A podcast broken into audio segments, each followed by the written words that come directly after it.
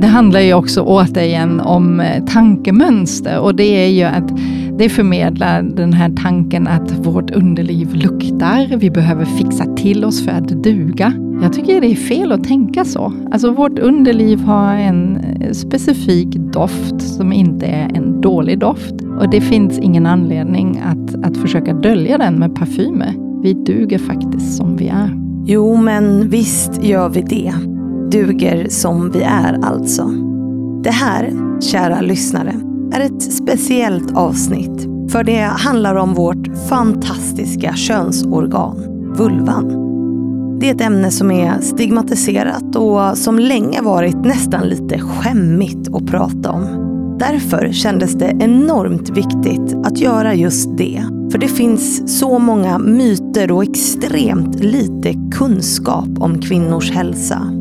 Det finns också en bild av hur vi ska se ut där nere, hur vi ska lukta och vad vi kan göra åt besvär som vi pratar alldeles för lite om. Så låt oss börja prata om det och normalisera om att ha samtal om vulvan, som ändå är det organ där allt liv kommer ifrån.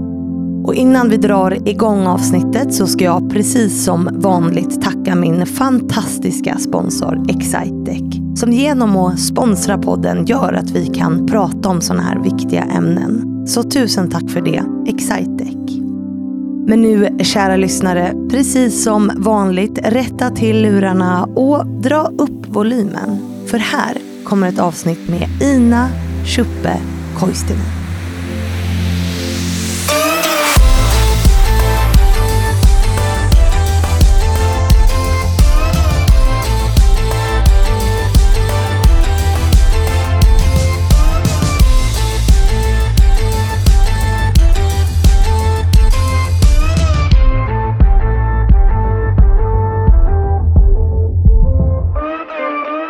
Då säger vi hej och varmt välkommen till Ina Schuppe. Säger man så? Eller hur? Ja, Schuppe Koistinen faktiskt. Vad sa du? Schuppe Koistinen. Koistinen, det är till och med två namn. Ja, två svåra namn. Koistinen, men det står bara Schuppe i din uh, mail. När det? man får mail av dig så står det bara Ina Schuppe. Okej. Det, så det är därför. men vi säger varmt välkommen hit. Tack. Du är här för jag såg dig på Nyhetsmorgon när du släppte din bok som mm. handlar om vulvan. Precis. Ja, mm. eh, och jag tyckte det var superintressant. Du är, och nu ska jag läsa här, för du jobbar på Karolinska in institutet mm. och du är mikrobiomforskning jobbar du med. Ja. Och bland annat studera bakterieflorans roll för kvinnans hälsa, eller hur? Mm, det gör jag. Det låter väldigt krångligt, men jag tror att alla egentligen eh, vana vid begreppet tarmfloran ja. och vaginalfloran. Mm. Och det är det vi studerar, hur det påverkar kvinnors hälsa och kvinnors möjlighet till att bli gravida och föda friska barn. Okej, okay. hur mm. påverkar det? Eh, det är inte Ska så enkelt att svara på. men, men det är en, ett viktigt samspel. Vi har ju ungefär ett och ett halvt kilo bakterier i kroppen. Mm. Det är ungefär samma vikt som vår hjärna. Oj, Smält ja. det. och, det och de flesta är ju i tarmen, men ungefär 10 procent av alla bakterier i våra kroppar, eller i de kvinnliga kropparna, de mm. finns alltså i vulva och vagina. Ja. Och de har en jätteviktig roll. De skyddar skydda oss från infektioner. Och de behövs också för att vi helt enkelt ska kunna bli gravida och behålla en graviditet. Mm. Så de är viktiga, men de är ganska dåligt studerade. Så vår forskargrupp eh, gör ganska banbrytande forskning, vill mm. jag påstå. Där vi tittar då i stora provmaterial på svenska kvinnor. Vilka bakterier finns det och vilka samband finns det då mellan olika sjukdomar som är vanliga hos kvinnor. Och du är generellt ganska banbrytande att forska på kvinnor, men i alla fall inom hälsa. Alltså kvinnor är ju otroligt mm. underforskade. Mm. Jag är naturligtvis långt ifrån ensam. Det ja. finns, ju, det finns ja. mycket forskning, men eh, generellt kan man säga att eh, forskning som fokuserar på kvinnors specifika sjukdomar är enormt eftersatt. Mm. Det, det, är väldigt mycket vi inte vet, för det har helt enkelt inte funnits något intresse att ta reda på det. Ett, ett exempel som jag tycker är otroligt slående är att vi idag inte riktigt förstår de biologiska mekanismerna, hur en förlossning sätter igång. Oj. Och eh, det är en av de mest fundamentala biologiska processer mm. som, i livet. Och ändå finns det väldigt lite forskning som tittar på de allra minsta molekylära detaljerna. Och det gör vi ju på andra saker, för vi anser dem så viktiga. Mm. Men just där finns det inte så mycket kunskap. Liksom, och det, man kan liksom rada upp sak efter sak, som det är att vi inte förstår och inte vet. Ja, och det är liksom, liksom vad i kroppen som gör att du liksom börjar Alltså att det sätter igång med verkar och sådana ja, saker? Eller? Ja. ja. Det är ju helt sinnessjukt, för det är som du säger, det är typ det mest grundläggande. Mm. Alltså att människor får liv på något precis, sätt. Precis, och det leder, leder ju också till enormt mycket lidande i mm. samhället, men man tänker på för tidigt födda barn. För mm. utan den kunskapen kan vi inte riktigt hitta de mammor som kanske föder för tidigt, eller ge dem då preventiva åtgärder, så att det inte sker. Mm. Så, och det är ett enormt lidande, både för familjerna, mamman och barnet, och leder till hög sjukdom och dödlighet. Så att mm. det är det är viktigt för hela samhället, inte bara kvinnorna såklart. Ja, det är tragiskt. Mm. Och nu har du släppt din bok om vulvan. Kvinnan som ger vulvan ett ansikte. Ja, men precis. Kvinnan som ger vulvan ett ansikte.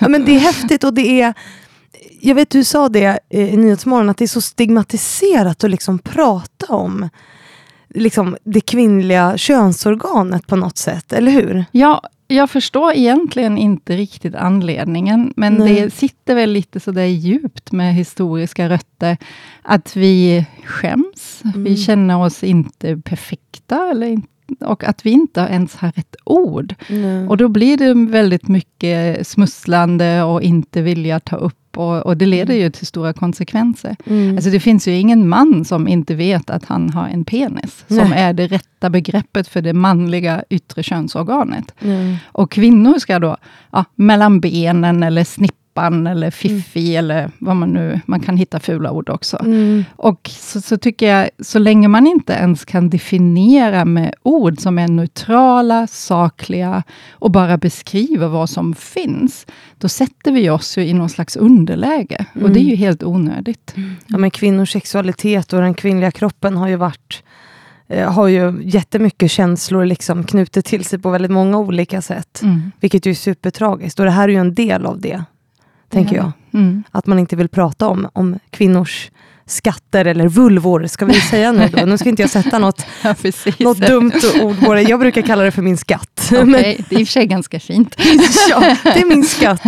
Den ska man ta hand om, vet du. den är dyrbar. Eh, men mm. kan inte du berätta liksom vad det var som gjorde att du ville skriva den här boken? För det mm. finns en sån bra story i början på din bok. Ja. Alltså, det finns naturligtvis många anledningar. Mm. En anledning är att när vi gör vår forskning, så behöver vi ju hjälp av många kvinnor i Sverige. För att vi vill ju eh, samla in prover, vi vill att kvinnor svarar på enkäter och så vill vi eh, att de så att säga medverkar i våra studier för att vi ska kunna ta reda på det. Mm. Och eh, då krävs det ju både tid och engagemang att de här kvinnorna gör det. Och då tänkte jag att ett sätt att lite ge tillbaka och vara tack, alltså vi är ju tacksamma att så många ställer upp. Alltså vi mm. pratar alltså om 5-6 tusen kvinnor i Sverige som har skickat prover till oss.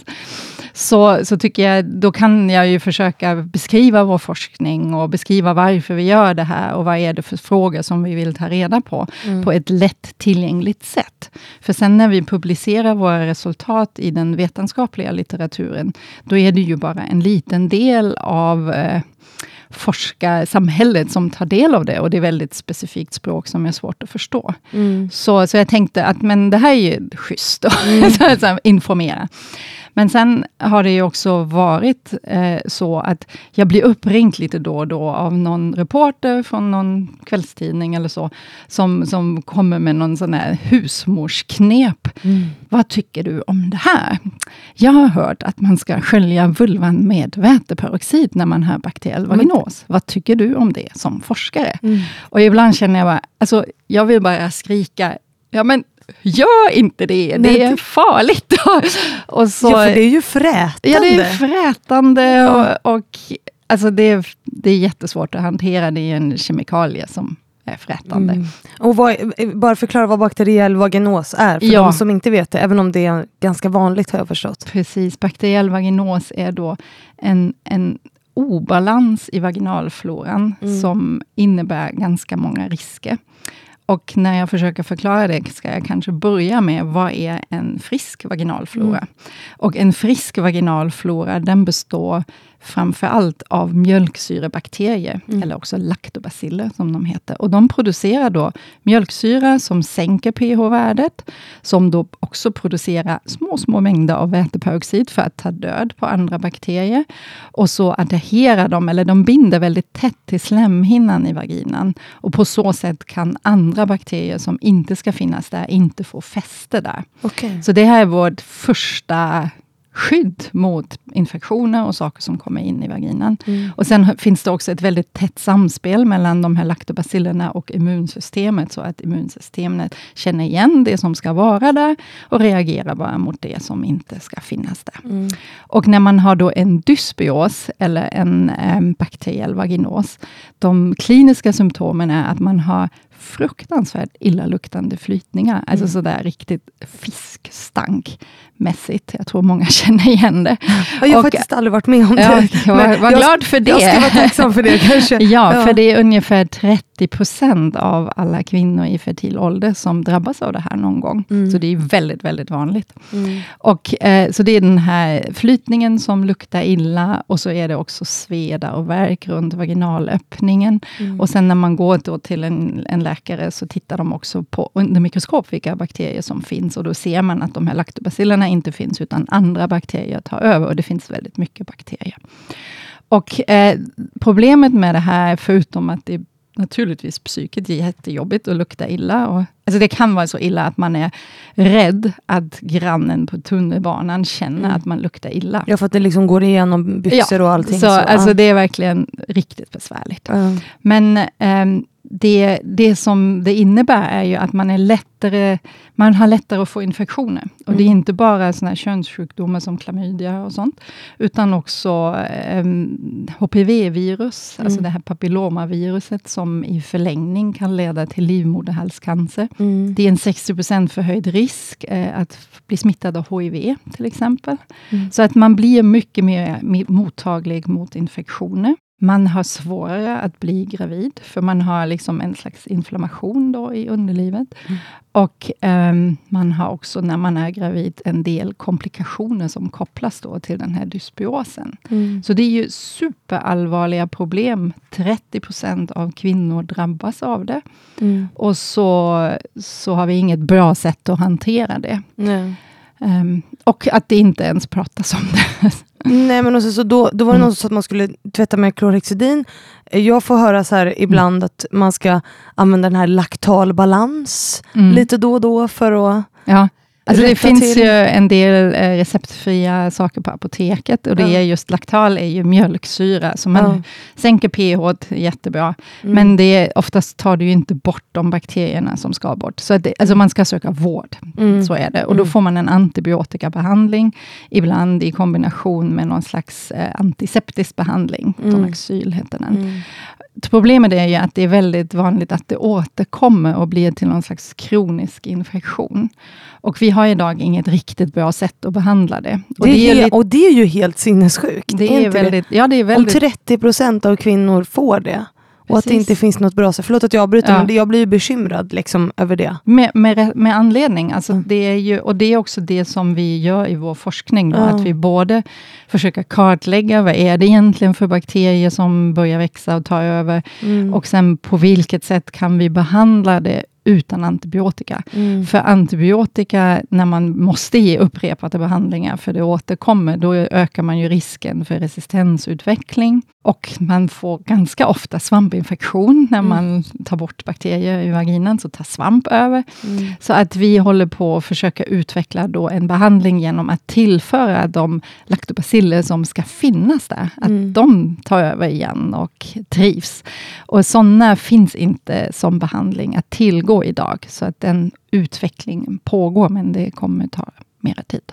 Och för det där är ju en sjukdom som mm. liksom är jättehemsk att leva med, om den blir kronisk och liksom det kan ju, det kan ju mm. förstöra ett helt liv, eller vad, men liksom att gå runt och lukta illa är ju, ja, i underlivet är ju, ja. är ju super superjobbigt. Ja, och kommer det till då svampinfektioner, som inte är ovanligt på grund av mm. de här antibiotikakurerna, så ökar man också risk för det här med vulvasmärta, som du kanske har hört talas om, eller vulvodyni. Nej, och det drabbar ju framför allt, då, eller oftast yngre kvinnor, och det kan ju vara fruktansvärt eh, hemskt att ha så ont som man inte kan beröra sin vulva, att man inte kan använda tamponger, att man i princip inte kan ha penetrerande sex, för det gör så ont. Det har jag aldrig hört talas om. Du ja, ser, det är ju också jättehemskt. Ja, och det är, också, det är så skambelagt. Ja. Alltså, vem vill prata om att jag har så ont så jag inte kan ha sex? Det är, mm. det, det är väldigt skambelagt och det det finns hjälp att få på specifika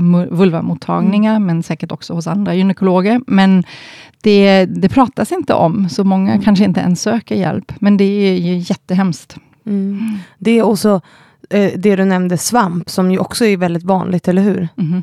Mm. Det, alltså, det tänker jag, jag är så lyckligt lottad, jag har klarat mig undan allt, men jag vet att många av mina ja. vänner så där, har haft det ofta, alltså att det är vanligt? Eller? Ja, alltså vi har alla både bakterier och små mängder av mm. svamp i mm. vårt underliv. Mm. Men eh, de hålls ju i schack av de här laktobacillerna. Mm. Men ibland när den här balansen rubbas, så kan då svampen ta över. Mm. Och det kan också bli till en kronisk eh, infektion, mm. som är svårt att bli av med. Ja. Ja, det, det är hemskt. Och varför tror du att det är så? Att vi att vi vet så lite om det här. Alltså jag bara, vad är det där typen av smärta? Eller du vet, så här, och jag som dessutom är kvinna, eller förstår du vad jag menar? Ja. Hur kommer det sig att vi vet så lite om det här? Alltså, jag tror att alltså det finns som vanligt många skäl och ett av skälen är ju att kvinnokroppen har inte riktigt prioriterats i forskningen.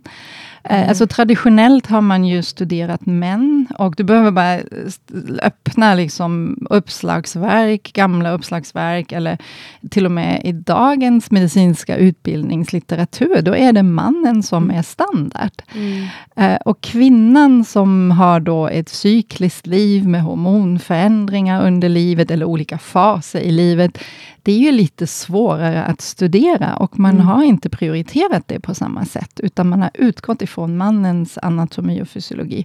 Mm. Och sen är det ju så traditionellt att det var ju män som utbildade sig förr i mm. tiden. Det har ju ändrats. Nu är det 70 mm. procent av alla doktorander på Karolinska institutet, det är faktiskt kvinnor. Mm. Eh, så att det var mannen som, som har varit den som forskar, och sen är det oftast har varit män som är de som bestämmer över hur forskningsmedel medel ska fördelas. Mm. Och så är, har ju, det är mycket i vårt samhälle som har varit så av tradition. Mm. Och det, det tar tid att ändra. Det tar tid att och till det kommer ju också att kvinnor i väldigt tidig ålder eh, lär sig att stå ut.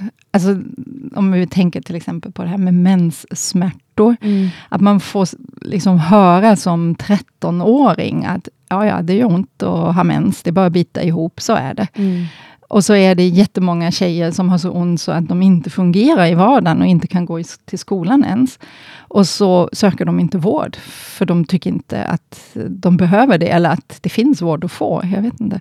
Och så fortsätter det genom kvinnolivet med graviditeter som kan vara besvärliga. Vi biter ihop med mm. förlossningar, förlossningsskador. Det är ganska mycket uppmärksamhet kring det nu. Ja, äntligen. Ja, men när man hör såna här historier med kvinnor som har haft, inte kan sitta på flera år, för de mm. har obehandlade förlossningsskador. Och ja. varför har inte de krävt hjälp, eller mm. fått hjälp? Mm.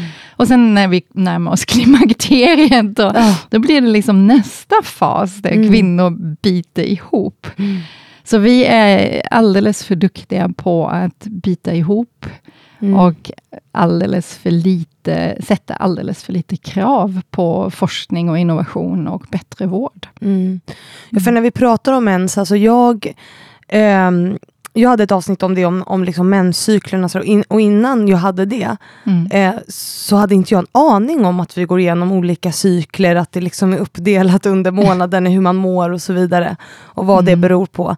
Eh, och då blev det också eh, väldigt många som eh, skrev till mig som är äldre att de är frustrerade över att vi aldrig pratar om klimakteriet.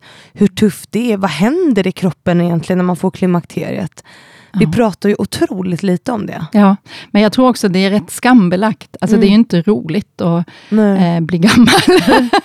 så borde inte se på det som man får vara tacksam för att nå den åldern. Ja, men, men, men, det är ju lite skambelagt att, att mm. liksom lämna den fertila perioden i livet och kanske inte vara viktig som kvinna längre. Mm. Så, fast å andra sidan ger det ju jättemycket frihet. Och, mm. eh, så, så jag tror att vi själva gör oss en otjänst genom mm. att inte prata om det. Mm. Men just det här med klimakteriet är ett riktigt stort problem i samhället. För många kvinnor eh, vänder sig ju till, allmän, eller till husläkaren och eh, de har ju väldigt diffusa problem och då kan det bli att de kanske får antidepressiva sömntabletter, att en, inte ens den vanliga allmänna vården tänker på klimakteriet och guidar de här kvinnorna rätt i vilken behandling de behöver. Mm. Så det, det, det är ett riktigt problem, tycker jag, i samhället. Mm. Ja, det är ett jätteproblem då, om man mm. sätter in massa andra mediciner. Liksom, Precis. För att lindra klimakteriebesvären. Ja. ja. Det är ju, mm. det är ju sinnessjukt. Det är sinnessjukt. och vad gör vi då? Mm. Alltså, det är politik kanske framförallt, att sätta in pengar i, i eller liksom hur? Ja, ja det, det är ju man kan skriva en bok. Ja, precis. alltså, det är ju den tredje anledningen då, som jag inte nämnde, varför jag har mm. skrivit den här boken. Och det är ju att jag vill lyfta frågan. Mm. Jag vill verkligen visa att det finns ett behov av mera forskning, innovation och bättre vård för kvinnor. Mm. Så att eh, jag hoppas att det också når bredare, och mm. inte bara ett exempel på att beskriva populärvetenskapligt hur medicinsk fakta ser ut, utan mm. att det är också ett rop på mera stöd. Mm. Och I den här boken så skriver du om jättemycket. Vi kommer inte hinna prata om allt idag. Liksom. Jag tänker att man får, vill man lära sig mer om de här olika sakerna så får man ju köpa boken. Men, men en sak som du börjar med att skriva om, det är ju liksom hur vulvan ser ut. Och det här tycker jag är otroligt viktigt att prata om. Mm. Därför att det finns ju en bild i porren av liksom hur man ska se ut, eh, som sprids bland ungdomar också, eller ja. hur? Ja. Om man ska vara... Ja, det, blygläppar och sånt ska se ut på ett visst sätt. Mm. Och det finns ju kvinnor, eller unga tjejer, som liksom mår dåligt över att deras vulvor inte ser ut som typ i porren, och det man ser, hur de ska se ut. Ja. Eller hur tänker du om det? Ja, alltså riktigt ärligt så hade inte jag tänkt så mycket på det innan jag började skriva boken. Eh, men eh, det första jag kom på då var ju det här att vi inte har något självklart namn. Och mm. därför fick boken heta Vulva också, fast mm. den beskriver ju mycket fler saker. Mm. Och sen det, det, andra var ju det här att, alltså jag, hade, jag började följa då olika sociala medier, där sådana här dis saker diskuteras. Mm. Och just det här som du säger, att många är så missnöjda och känner sig så osäkra på sina kroppar kroppar. Mm. Och det tror jag är återigen för att vi inte pratar om det. Mm. Och man har, en av mina teorier, måste jag erkänna, att eh, är att alltså vi är ju vana att se små flickor mm. nakna. Mm. Och sen när vi går in i puberteten, då, då, då, är det kvinnliga könet inte synligt. Alltså vi ser ju brösten, möjligtvis behåringen. Mm. Och hos den lilla flickan, då är ju de yttre blygläpparna större och täcker i princip hela området. Mm. Men under puberteten, då börjar liksom de inre blygläpparna växa till och hela området förändras ju, inte bara med behåring, också mm. med hur det växer och hur det ser ut. Och den bilden har vi inte i huvudet, så mm. vi, vi tror att det ska se ut som hos en liten flicka, fast med hår. Och det gör det ju inte. Och många unga tjejer blir då rätt förtvivlade över de här inre blygläpparna, som kan synas tydligt och som kan vara större än de yttre. Men det är helt normalt. Mm. Och vulvor är ju som ansikten. De är ju vackra som de är. Och mm. varje kvinna ha en egen... Alltså det, det, det, finns så många variationer. Och i boken, du kanske såg den illustrationen, mm, ja. för jag har ju målat bilderna i boken också. Ja, du har gjort det själv? Ja, ja och så, så där hade jag faktiskt ganska roligt åt ja. det här att, och nu ska jag måla jättemånga olika vulvor. Ja. för det är ju så, det är som ansikten. Alltså ingen är om man inte har en enäggstvilling, så är man ju inte lik en annan kvinna. Nej. Och så, så är vi ju i vårt underliv också. Mm. Har, du, har du läst läst någonting om liksom effekten av det här på unga kvinnor? För jag, mm. jag har liksom läst och hört lite om att man börjar liksom operera sina ja. underliv för att de ska se ut på ett visst sätt. Ja. Och, och det, kan ju, eller det tycker jag är helt onödigt. Mm. Och sen att man, det, blir ganska, det är ganska mycket upprördhet, eh, att sjukvården inte bekostar sådana här operationer, om man inte mm. har allvarliga problem, att man inte kan sitta eller cykla eller sådär. Så, men det, det, oftast är det ju drivet av den här önskan, att jag vill skönhetsoperera min vulva, så att den ser mm. ut som ja, mm. i porren eller på bilder. Mm. Och alla operationer har ju risker. De här blygläpparna, de är väldigt, väldigt, väldigt täta med nervändar. Mm. mm. Och det är ju, för de är ju liksom skapta för vår njutning. Och de ska de kunna, inre, eller hur? Ja, både de inre ja. och yttre, men mm. speciellt de inre blygläpparna innehåller mm. jättemånga nervändar. Mm. Så skär man i dem är ju risken stor att man kanske får nedsatt känsel, man kan få ärrbildning som inte är så snygg, eller andra komplikationer. Det är ju helt i onödan. Mm. Och, och, när vi är inne på det, så, så, skriver du också om det här med sex och njutning och liksom hur det, mm. hur det fungerar. Eh, mm. vilket jag tänker också är i det här forumet otroligt viktigt att prata om. Därför att just kvinnlig njutning är ju något som också har tystats ner väldigt mycket. Mm. Och, och framförallt genom porren. Alltså för den går ju bara ut på att männen ska liksom spruta så att säga. Nej, men alltså det, det är det porr handlar om och, och att mm. tjejer ska ta emot. Liksom. Så därför tänker jag att det är viktigt att prata om liksom vad som händer i kroppen vid sex för, för kvinnor och lite grann hur det funkar. För mm. att jag tänker att kvinnor är väl, det, de är ju lite avancerade, eller hur? När det kommer till, det är ju lite inom situationstecken lättare ja. för män att få orgasm och så, eller? Eller det, det, är också ja, det, det, både ja och nej. Alltså, det är ju eh, ganska mycket genom okunskap det är svårare för kvinnor. Mm, mm. Så att om jag bara ska sammanfatta lite, vad, vad är det egentligen vilket samspel är det som ska fungera vid sex? Och det mm. är ju att sex börjar ju framförallt i hjärnan. Mm. Det är ju där signalerna sänds till underlivet, att det ska bli mera genomblödning, att det ska bli fuktigt och så. Och då krävs det ju först och främst att man känner sig trygg, att man, man känner sig säker i situationen, att man liksom har en beröring som leder till att man helt enkelt blir mottaglig för sex överhuvudtaget. Mm. Och sen är det ju liksom grejerna kring vulva och vagina, att det ska bli fuktigt och att det blir...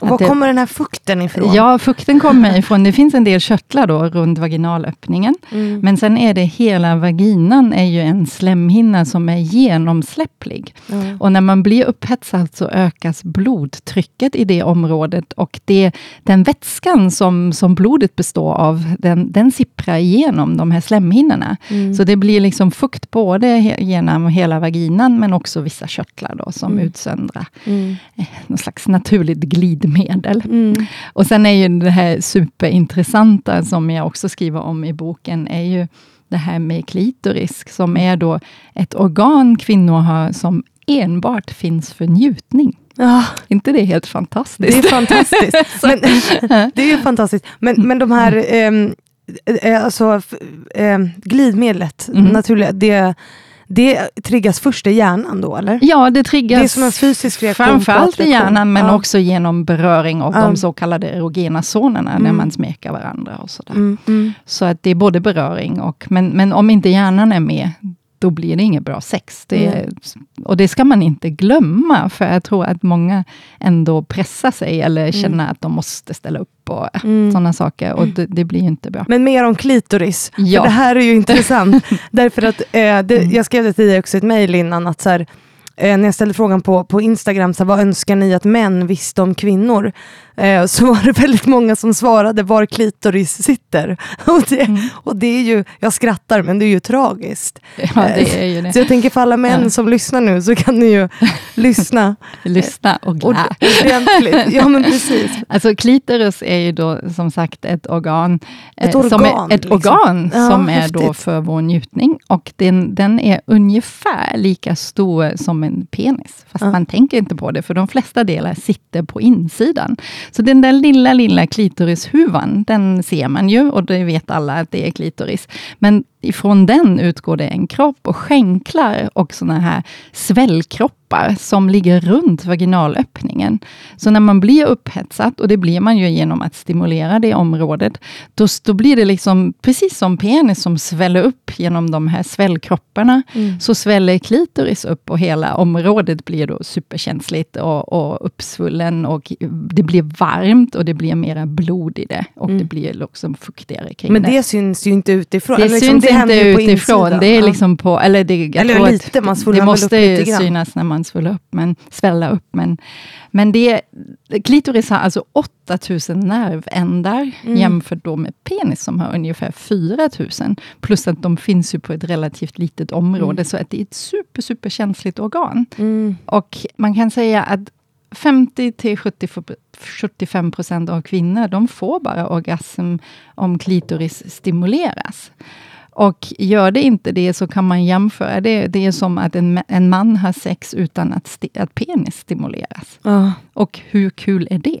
alltså, alltså det förstår man ju. Att är det, får man ingen orgasm om klitoris inte stimuleras, då blir det ju svårt. Mm. Och det måste, ju, det måste man ju vara medveten om, för att, mm. för att stimulera den helt enkelt, för att kunna känna njutningen. Ja, för just penetrering mm. är ju inte så eh, mm. liksom stimulerande för klitoris, om du bara stoppar in den rakt in, så att säga. Nej, precis. Nej. Kanske för det, lite mera. För liksom, hur sitter den upp rent anatomiskt? Alltså då, den sitter liksom rätt upp bakom vulvan på något sätt? Eller ja, den sitter ju längst, alltså om man tittar framifrån, om uh. en kvinna skulle ligga framför dig, ja. då är ju klitoris eh, huvud, eller hu alltså, huvan, den är ju över urinvägsöppningen, ja, och så ja, sitter den där kroppen liksom rakt in lite snett. Jag gjorde faktiskt en fin illustration i boken, så vi kan kolla det. där. och sen är de här skänklarna, nu viftar jag här med händerna som ni inte ser, men de är liksom runt vaginalöppningen, så det blir okay. som två uppsvullna slangar. Ja. Att, och det är ju liksom eh, på insidan av slidan uppåt, framåt, som, som man känner. Uppåt, att, framåt, ja. som mot, där man trycker när man är kissnödig, eller åt andra hållet. Förstår du? Man kan ju trycka på urinblåsan när man är kissnödig till exempel. Nu blir det väldigt svårt här. ja, jag förstår det, men jag tänker så, eftersom man lyssnar så vill man mm. få någon form av visualiserad bild. Ja. Så om jag tittar på om jag tittar på en, mm. en kvinna framifrån, ja. så då vet vi ju var klitoris sitter, liksom ja. utsidan. Ja, och så går mm. det som man skänklar ner runt, om man tänker ner mot blygd, yttre blygdläpparna, eller? Mm. Och sen den här penisen, alltså som klitoris är som en penis, den går mm. lite alltså inåt. Det jag menar med penisen, eller är, som är lik penisen, är ju de här svällkropparna, som också penis har för att den ska bli och styv, ja. Eh, så har ju då klitoris de här skänklarna som, som ligger runt vaginalöppningen. Men mm. hela klitoriskroppen är ju så att säga längst med in med vaginan. Mm. Och det är ju det som man då lite felaktigt faktiskt definierar som den här G-punkten också. Ja, alltså, det var min nästa fråga. Ja, för det är inte någon punkt direkt, Nej. utan det är just det området vid vaginalingången, några centimeter in eh, mm. eh, på ovansidan, som är väldigt, väldigt tät med nervtrådar och väldigt känslig, men det är inte någon sån där knapp man trycker på och whoops får kvinnan orgasm. Det är nog någon sån här manlig fantasi, den här G-knappen, att man bara, man bara trycker där så fixar det sig. Så enkelt är ja, det fast, inte. Nej, fast det, det, hjälper faktiskt. Om man hittar det området, ja, så att precis. nu börjar jag ta fram mina fingrar här, men om man hittar det området så funkar det ju faktiskt. Men för då ska man liksom, och det, kan man ju, det är ju svårt att göra med en penis, det får man ju göra med fingrarna då tänker jag. Ja. Mm gå in, och nu blev det här värsta sexskolan ja, för alla, alla män. Eh, men då får man gå in med, ja, och trycka liksom uppåt mot, eh, mot utsidan av vulvan så att säga, på något sätt. Då hittar man klitoris inifrån. Ja, och det är ju liksom inget fel på att lära känna sin kropp och veta Nej. vad som är skönt och, och, så, utan att man måste ha en partner med. Så att det är mm. också det här lär känna din egen kropp, så vet du hur du vill ha det och mm. försök att kommunicera det, som mm. inte alltid är det lättaste. Ja. Jag så. tror att det är mm. superviktigt att kunna prata om de här mm. sakerna utan att det blir pinsamt också. Alltså att det är så här, ja. Och en sak som jag tänker på nu när vi eh, när vi pratar om det här och liksom var klitoris sitter, då tänker jag på typ alla dildos som finns. som ju är, eh, då snurrar de ju uppe vid toppen. Liksom. Mm. Som, som ju liksom är ja. det kan ju inte göra så mycket för, eller?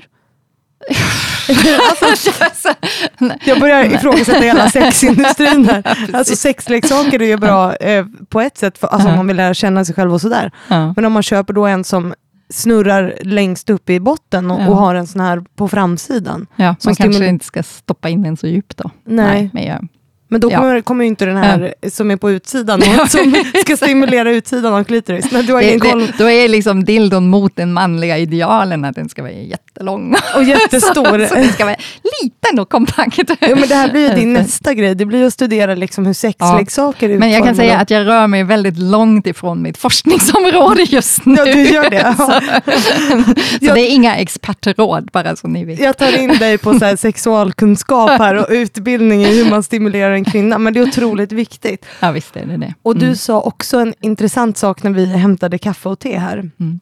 Och det var att det var i slutet på 90-talet som man ja. började forska på... Ja, det, jag vet inte när man började forska på, men, men just att använda eh, moderna tekniker till att förstå kroppen, det har man ju gjort i, i alla ja, under väldigt lång tid. Mm. Men just eh, anatomin och fysiologin av klitoris, den beskrevs första gången någon gång mitten, slutet av 90-talet. Mm. Och då tänkte jag, det här är ju typ 30-40 år sedan, efter människan har varit på månen. Oh. Så eh, har vi äntligen kunskap om hur klitoris ser ut och hur den mm. fungerar. Mm det säger en del, en del, om hela det här med kvinnlig njutning och att forska om kvinnors specifika åkommor. Mm. Att det har helt enkelt funnits andra prioriteringar. Mm.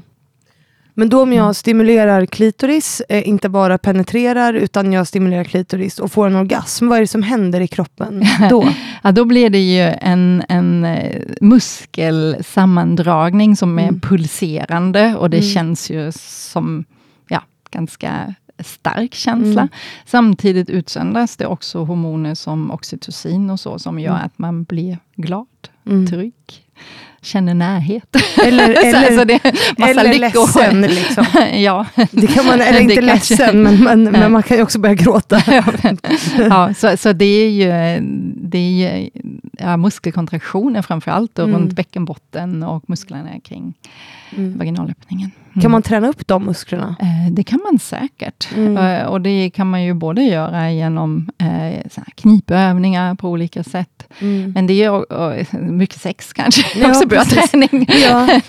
Men eh, det är också en del i det, inte bara det här att man kan spänna musklerna, men också att känna avslappning. Så det mm. ska finnas en, en bra balans mellan det här avslappning och spänning, och ha muskelstyrka, men också kunna slappna av. Mm.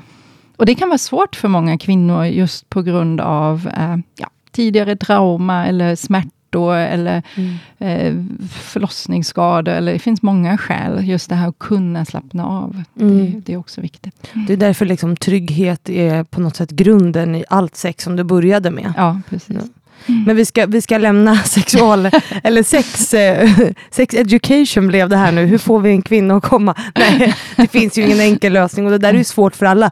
Det var faktiskt en fråga jag hade till dig. För mm. vissa kvinnor har ju supersvårt att mm. liksom, få orgasm.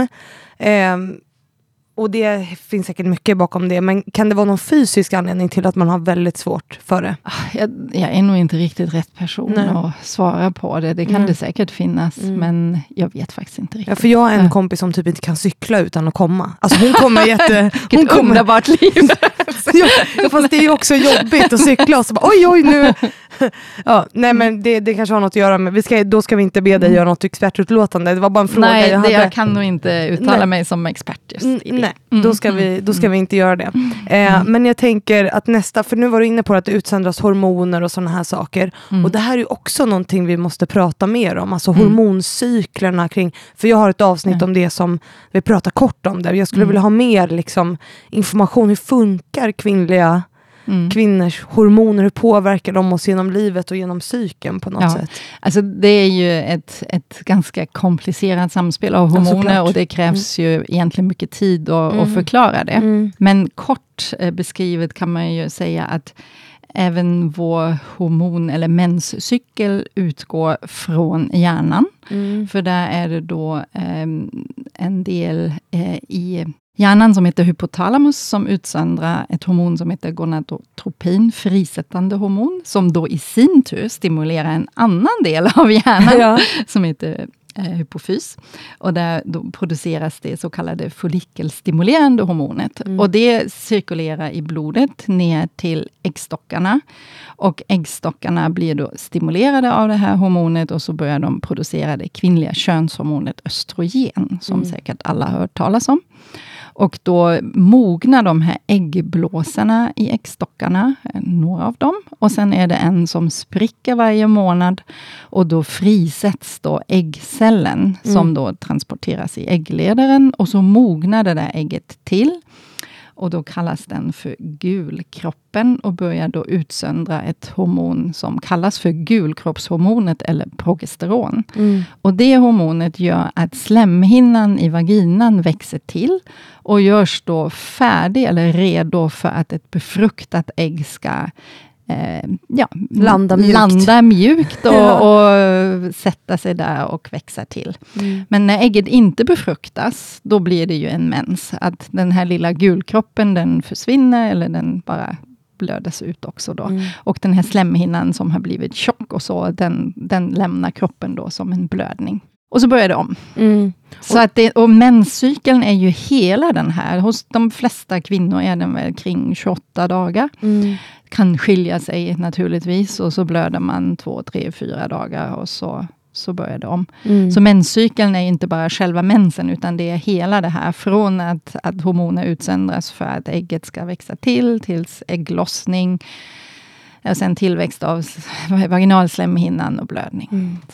Och sen påverkas vi ju både fysiskt och psykiskt under de här mm. olika delarna av perioden, eller hur? Det gör vi. Och um, en, en del kvinnor känner inte av det så mycket. Mm. Men, men en del kvinnor känner av det väldigt tydligt. En del har stora problem. Det mm. man då kallar för PMS eller mm. premenstruellt syndrom. Och det finns även värre varianter.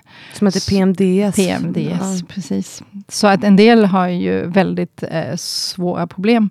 Och mm. sen kommer ju till det här med menssmärtor. En, mm. en del har riktigt, riktigt starka smärtor. Mm. Eh, sen har vi en del sjukdomar som är kopplat eh, till smärtan, som endometrios, som är en inflammatorisk sjukdom, där en del av vaginalslemhinnan lyckas ta sig ut från vaginan in i under eller i, i underdelen av magen och växa mm. till små inflammatoriska härdar, som då blöder tillsammans med mensblödning varje månad och ger fruktansvärda smärtor.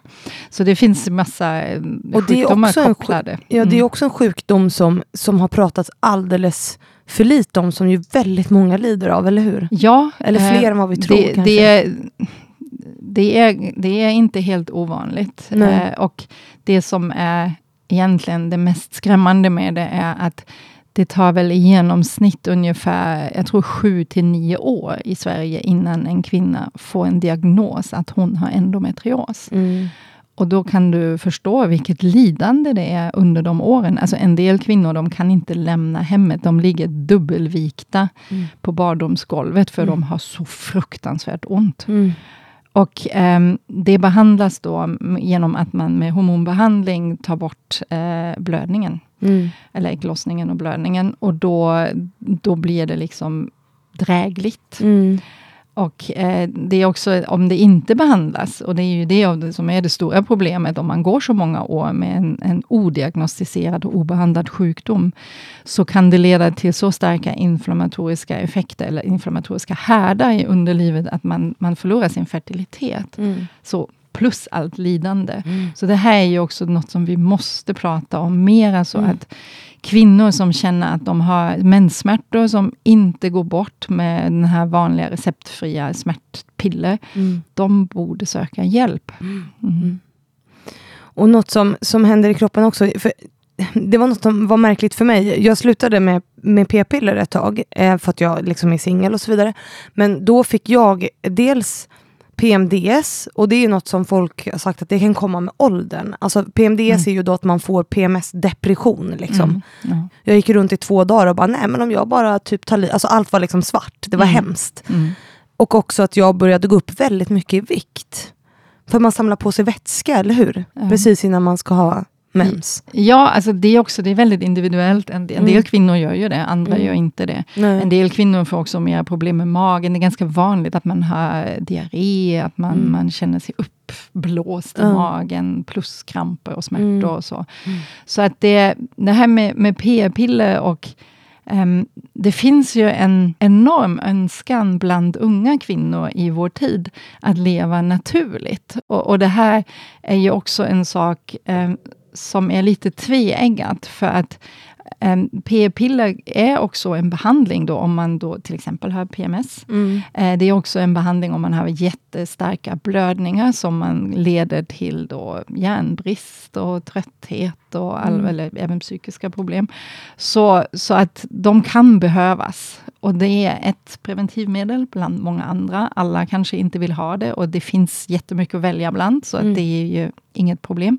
Men just att bara eh, driva, och det är många såna influencers som gör det ganska hårt, att driva den här linjen att hormoner är farliga och eh, du ska leva naturligt, du ska lära känna din cykel och det går jättebra att bara mäta temperaturen, så kan du undvika graviditet. Det, det, är också, det sätter ett enormt press, och speciellt på unga kvinnor, mm. som kanske inte har ett sånt jätteregelbundet liv, som håller på att utforska sin sexualitet. Och då känna att oh, jag måste ha koll på min cykel och allt sånt där det, det känns lite fel mm. i, i, i, mina öron. Och, um, så man ska se det här med hormoner på ett mer pragmatiskt sätt. De kan behövas, det är en fantastisk tillgång, mm. men alla kanske inte vill ha dem och det är okej. Okay. Och det kan ju också bli olika under olika faser i livet, så man ska se det med lite respekt, att kvinnor har olika behov under olika tider mm. i livet, och de ska mötas. Man ska liksom inte bara driva den här linjen att det här får du absolut inte ta. Nej. Nej, för mig var det nödvändigt. Alltså jag var tvungen att göra det. Sen får jag så här pigmentförändringar av att äta p-piller. Men det är så här, mm. eh, depressioner eller pigmentförändringar. Det kändes som att det, så här, då, då kan jag Men vissa saker de händer ju också rent naturligt, att man mm. blir några år äldre. Så mm. att jag tror att ibland är vi också lite över uppmärksamma vad är p-pillers effekt.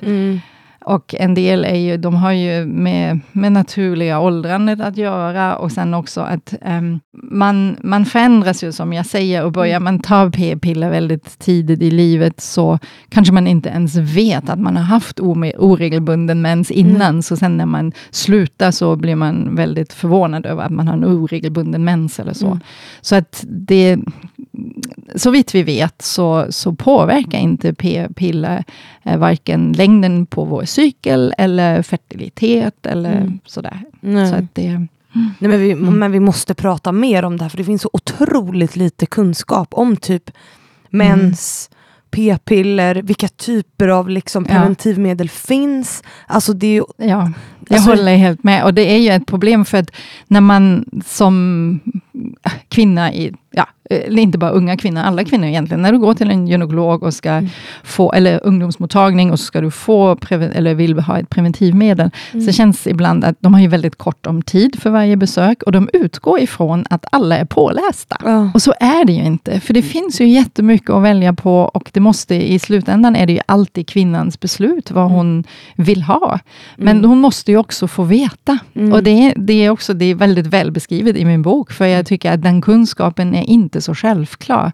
Och innan man tar ett beslut, då ska man ju veta vad som finns. Mm. Mm. Och också att eh, det här att man ska få hjälp. Alltså jag har en, en, eh, en närstående som är i tonåren, som eh, har haft mens liksom sedan hon var typ 11.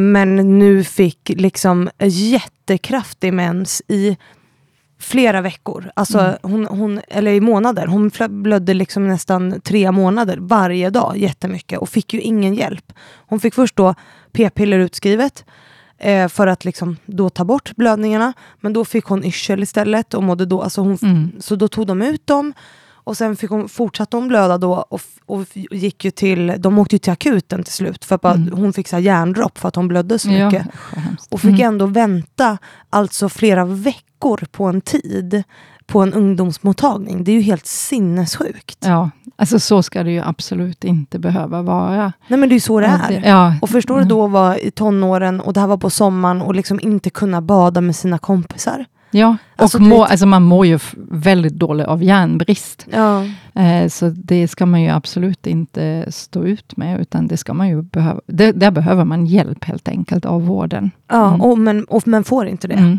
Och så, Det tror jag är ett av de riktigt stora problemen, att, mm. man, eh, att det är så svårt att få eh, en tid hos gynekologer. Jag har mm. läst någonstans att i Skåne är det väntetid upp till ett år. Ja. Ja, det är helt sjukt. Det är helt sanslöst. Ja, så är det faktiskt inte i Stockholm. Eh, jag, det påminner mig om att jag måste boka en tid hos min gynekolog. jag var dålig på det. Ja. Men, men, ja, nej, men kvinnovården är ju eh, mm. sämre. Så är det ju. Och Vi ska börja avrunda snart, men jag tänker att vi ska göra det med liksom min eh, sista fråga som min eh, sponsor Excitec också undrar. Så här, hur skapar vi en hållbar livsstil för vaginan? Då? Hur gör vi det? Alltså det är ju genom att eh, väl ta hand om den mm. och undvika tvål, mm. undvika parfymerade produkter generellt. För vaginan rengör sig själv. Vi har ju då en naturlig flytning mm. eh, som spolar ut de här bakterier och vätska som, som samlas. Mm. Och eh, det räcker. Så att du ska tvätta dig med ljummet vatten.